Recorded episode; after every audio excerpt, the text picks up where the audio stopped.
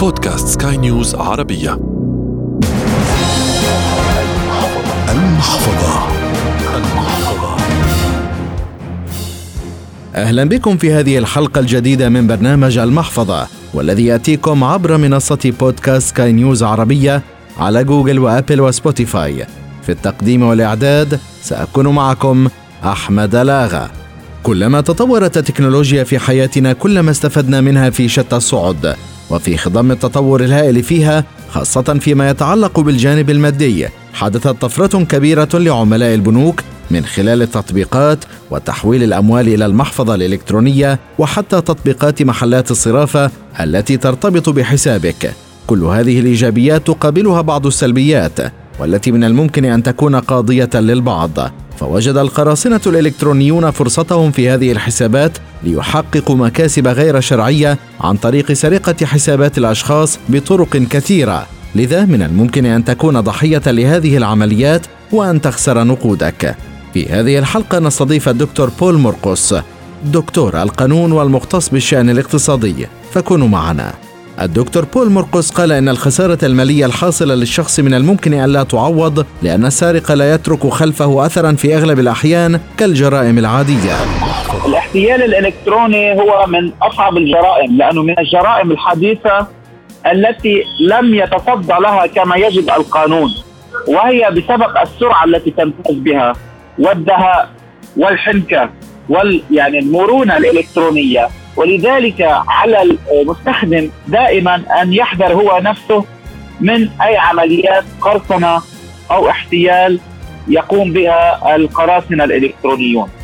لأن قيام العملية هو أمر سهل بالنسبة لهم أما استرجاع الأموال أو المسروقات أو كل ما تعرض لهذه الجريمة الإلكترونية يكون صعبا استرداده بسبب أن الفاعل لا يترك وراءه اثرا واضحا ملموسا ماديا كما في الجريمة العادية. وفي حال وقع احتيال على أي شخص نصح مرقس بالملاحقة القانونية حتى الدولية وإن كانت النتيجة لن تتكلل بالنجاح. المحفظة هنا يجب دائما على المواطن أن آه، يشتكي إلى القضاء والقضاء يحيل إلى الوحدة المعلوماتية أو وحدة الجرائم الإلكترونية حسب الدولة.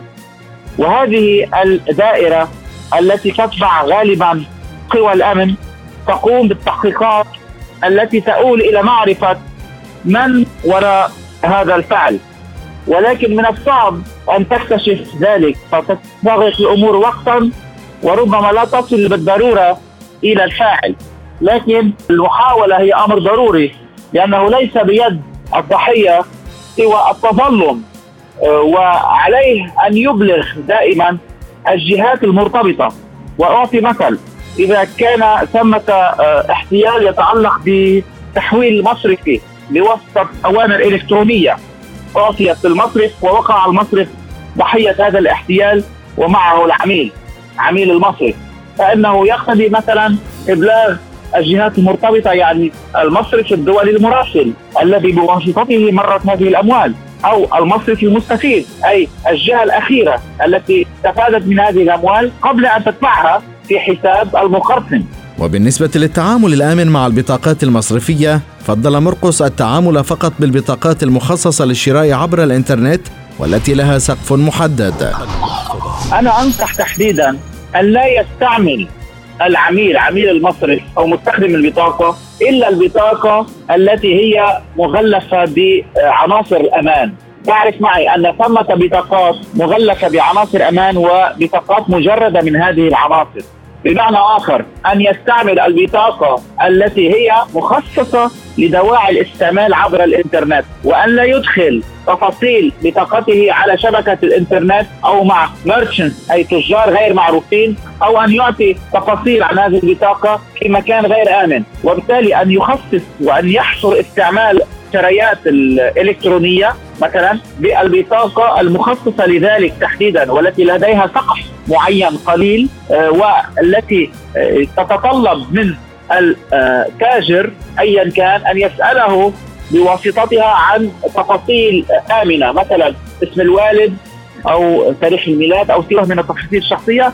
وهذا مكمن أمان أكثر من سواه مهما كانت البطاقه على أن تكون على الأقل بطاقة مخصصة للاستعمال بالإنترنت وأن يكون الاستعمال safe آمن أي عبر آه، إجابة العميل عن أسئلة خاصة لا يعرفها أحد سواه.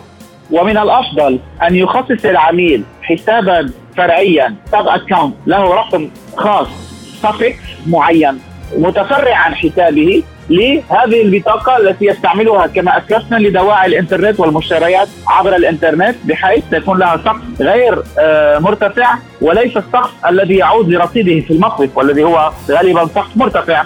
لا يريد أن يستعمله بكليته وأن يفرد الاستعمال لهذه البطاقة في هذا الحساب الفرعي ضمانا كي لا تتعرض للقرصنة. فإذا تعرضت يكون السقف آه، معروفا وعناصر الأمان متوافرة وفي آخر الحلقة وجه الدكتور المحامي بول مرقس والخبير في الشؤون الاقتصادية بعض النصائح لعدم الوقوع ضحية للاحتيال الإلكتروني ومن النصائح التي أسديها أن لا آه، نعطي آه، معلوماتنا الشخصية وأن لا نضع بطاقاتنا في متناول الغير وأن لا نفتح أي رسائل ممكن أن تردنا من جهات مجهولة المصدر أو من قبل آه، آه، يعني يحاولون أن يصوروا الأمر على أنه آه، لدينا مكسب من وراء فتح الرسالة الإلكترونية أو من وراء التعامل معهم.